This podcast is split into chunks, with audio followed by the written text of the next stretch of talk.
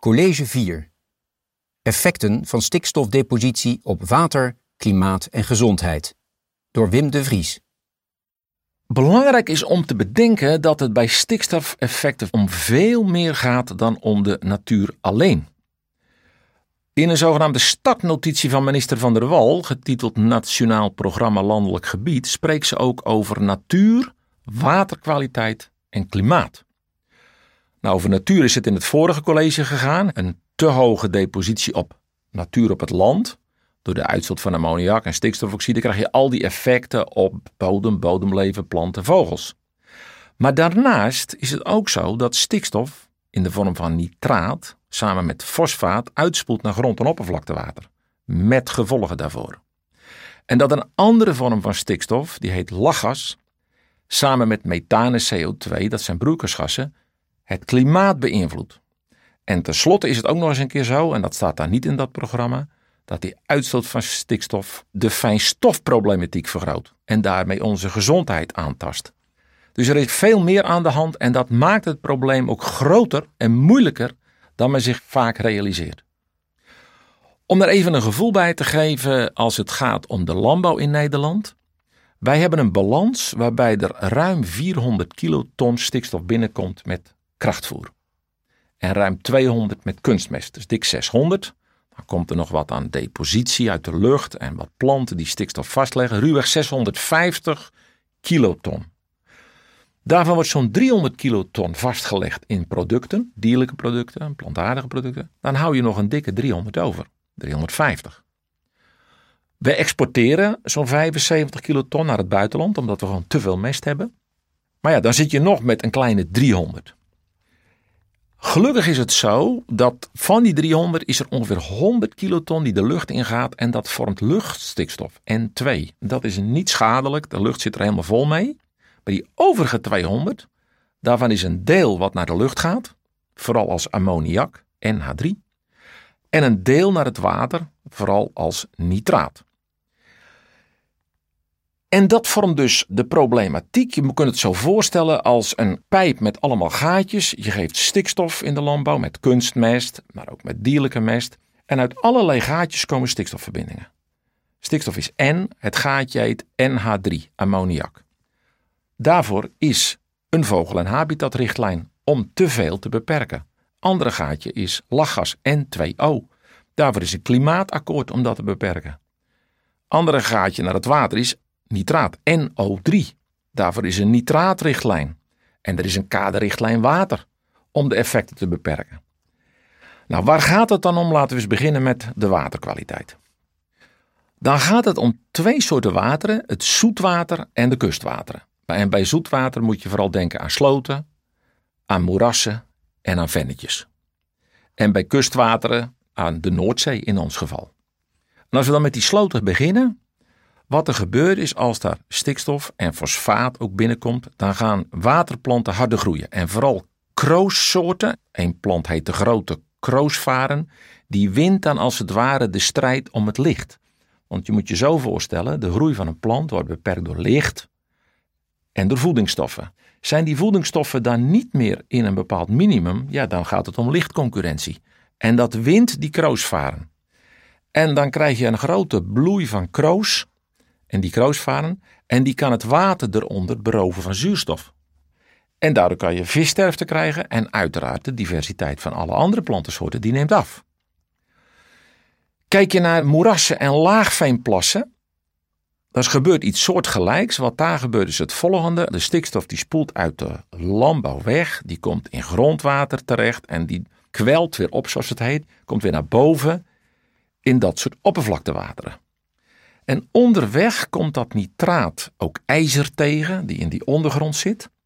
En dat ijzer gaat daardoor minder snel oplossen. En dat is belangrijk, want die ijzer houdt fosfaat vast.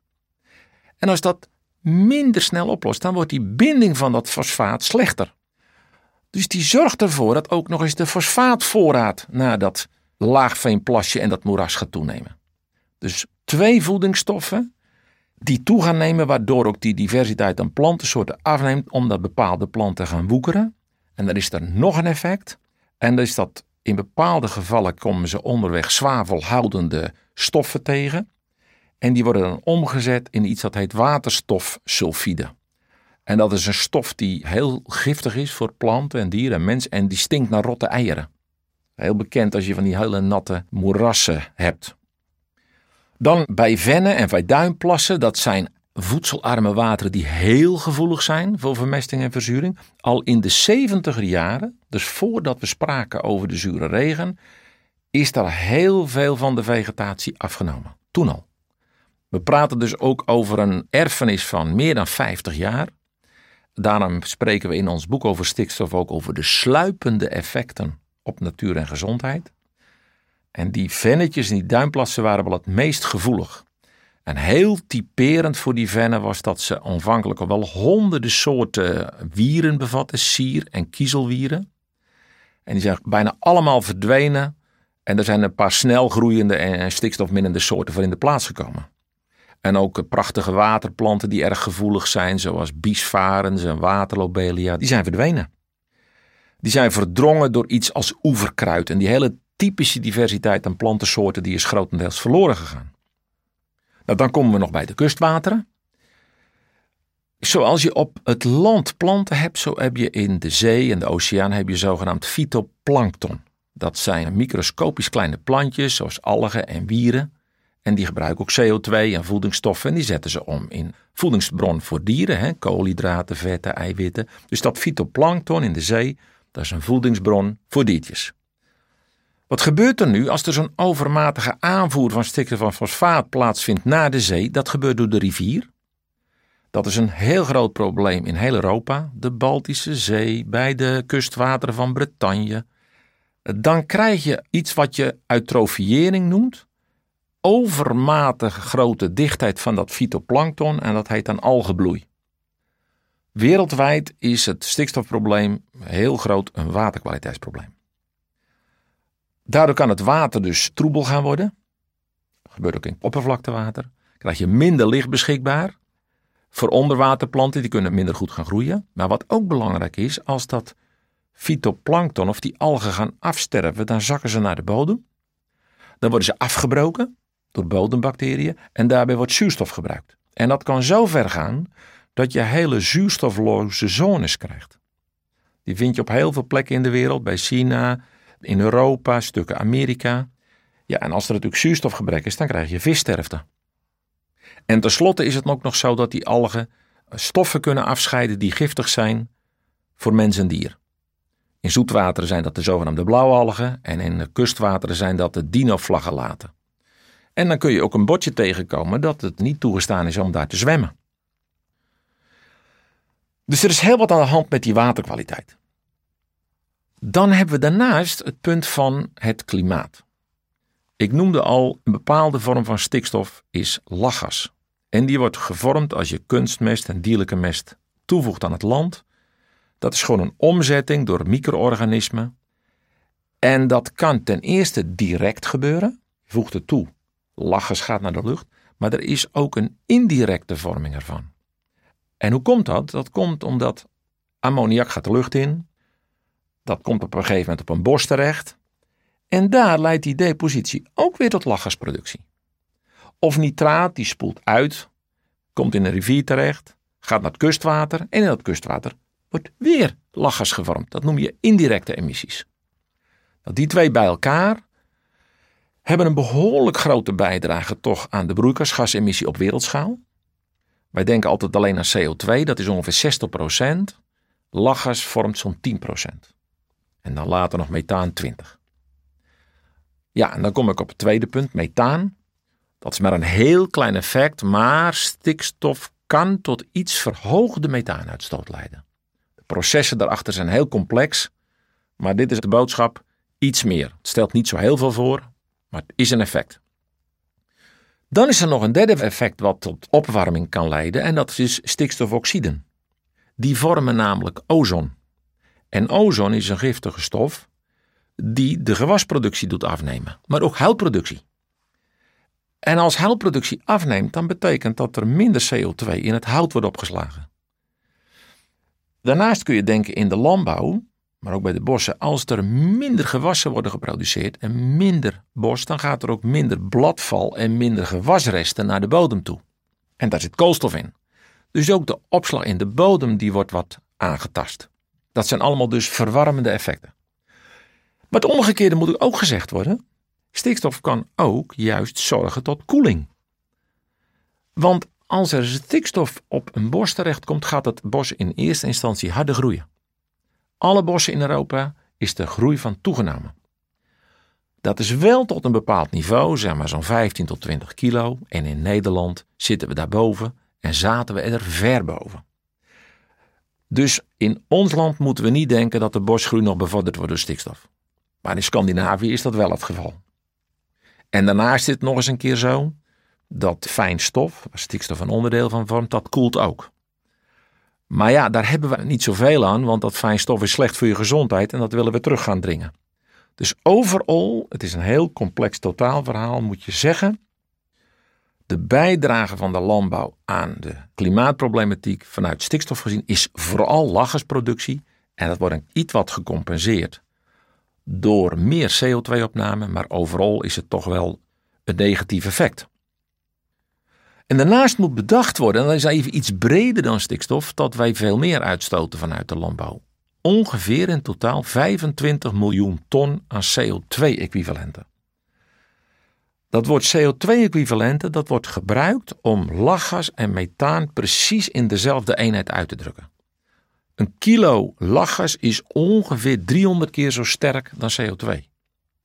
En daarom is ook een klein beetje lachgas al heel effectvol, omdat het gewoon zo'n sterke opwarmend effect heeft. En in Nederland is het zo dat van die 25 miljoen ton er ongeveer 8 miljoen ton uit lachgas komt, 10 miljoen ton uit methaan en zo'n 7 miljoen uit CO2. En dat zijn vooral dalende veengronden. Dus wil je die uitstoot van broeikasgassen verlagen en de ambitie is 50% in 2050, dan is dat natuurlijk een enorme opgave en ben je er niet met alleen lachgas. Daarom heeft u waarschijnlijk wel eens gehoord over het voorstel van het kabinet om de ontwatering van veengronden in het Groene Hart te gaan verminderen, zodat die CO2-uitstoot gaat teruggedrongen worden. En dat heeft dan ook weer direct effecten op de ammoniakuitstoot, want dan kan er op een lange duur geen vee gehouden worden, want het is te nat. Dan zie je ook dat die problemen met elkaar gekoppeld zijn. Nou, dan het laatste effect. We hebben dus waterkwaliteit gehad, klimaat. Iets wat vaak maar weinig wordt genoemd, de gezondheid. Het is namelijk zo dat stikstofoxiden, die hebben een negatief effect op onze gezondheid. Direct en ook omdat ze ozon vormen. Er is een hele uitgebreide studie geweest in The Lancet. Dat is een beroemd wetenschappelijk tijdschrift. Over de effecten van stikstofoxide op astma bij kinderen. Dat hebben ze gedaan in 194 landen. En daaruit blijkt dat wereldwijd 4 miljoen kinderen astma hebben en dat het voor een heel groot deel komt door blootstelling aan stikstofoxide. En vrijwel nergens in Europa is de stikstofoxideconcentratie zo hoog als in Nederland. En dat verklaart denk ik ook deels, of vermoedelijk, de astma van meer dan 8000 Nederlandse kinderen. En dan is het ook nog eens een keer zo dat die ozon die vanuit stikstofoxide wordt gevormd, extra luchtwegschade tot gevolg heeft. En dan is er nog een volgend punt, namelijk misschien wel het meest belangrijke. Dat is dat zowel ammoniak als stikstofoxide, die dragen bij aan de vorming van fijn stof. En fijn stof is een van de grootste effecten op de gezondheid als het om luchtverontreiniging gaat. Zo'n 40% van het fijnstof in Nederland zijn stikstofverbindingen. Ammoniumnitraat of ammoniumsulfaat. Er zit ook zwavel bij. Dus die stikstofoxide die wordt uitgestoten, die vormt nitraat. Die ammoniak wordt uitgestoten, die vormt ammonium. En dat gebeurt ook in vaste vorm. Gasvorm, in water, maar ook vast. En daarmee verhoogt het ook de kans op astma en chronische bronchitis. En het RIVM heeft dus een overzicht gegeven van wat zijn zo alle effecten van fijnstof en stikstofoxide als het gaat om luchtwegaandoeningen, dus astma, om longkanker, hart- en vaatziekten. En ik noem eens gewoon een aantal getallen. De postneonatale sterfte onder kleine kinderen is zo'n 8%. We moeten wel bedenken, dit is alles en 40% daarvan is de bijdrage van stikstof. Dus hier heb ik het over alles. Dan bronchitisklachten onder kinderen met luchtwegaandoeningen zo'n 15% van de klachten. Als het om jaarlijks nieuwe gevallen gaat van chronische bronchitis bij de volwassenen, schatten ze 21% van die patiënten. Vroegtijdige doden door fijnstof en ozon, 2% van de jaarlijkse sterfgevallen. Ziekenhuisspoedopname voor hart- en vaatklachten 1% en voor luchtwegklachten 2%. Dus als het om de hele ernstige zaken gaat, dan is het enkele procenten, moeten we eerlijk zijn. Maar als het om de wat iets minder ernstige zaken gaat, dan praat je toch vaak over 10 tot 15 procent. En hiermee is aangegeven dat de stikstofproblematiek bepaald heel wat groter is dan alleen maar natuur. Eens wat mensen die denken van, nou ja, als je die natuurterreinen nou eens bij elkaar had genomen en niet allemaal van die kleine snippertjes had gehad, dan hadden we toch dit probleem niet gehad. Dat is ten eerste al niet waar vanuit het feit dat die stikstof over grote afstanden wordt getransporteerd. Dus al zou Nederland maar één natuurgebied hebben, zeg maar de Veluwe, dan zaten we nog in de problemen. Want het wordt gewoon over grote afstanden aangevoerd. Maar zelfs al zouden we natuur helemaal parkeren en we denken aan wat op ons afkomt vanuit de waterkwaliteit, en daar wordt heel Europa mee geconfronteerd, die kaderrichtlijn water, dan hebben we nog een enorme opgave. En als we nog eens verder gaan kijken naar het klimaat, en de klimaatambitie is helemaal enorm groot, dan wordt het nog moeilijker. Ik noemde dat de ambitie is om 50% van de broeikasgassen uit de landbouw te verminderen in het jaar 2030. Voor CO2 is dat 100% uit het geheel van de samenleving, maar we weten gewoon, landbouw kan dat nooit halen, dat is onmogelijk. Je hebt altijd onvermijdelijke verliezen van methaan bijvoorbeeld uit de koe en van lachgas uit de mest, dus dat kun je niet halen. Maar ook die 50% dat is zo'n enorm grote ambitie, dat die waarschijnlijk nog wel zwaarder is, en daar kom ik in het volgende hoorcollege op terug, dan de stikstofproblematiek in verband met de natuur. En dat maakt dat je dit niet geïsoleerd kunt bekijken, maar altijd als het om de aanpak gaat, het geheel in ogenschouw moet nemen.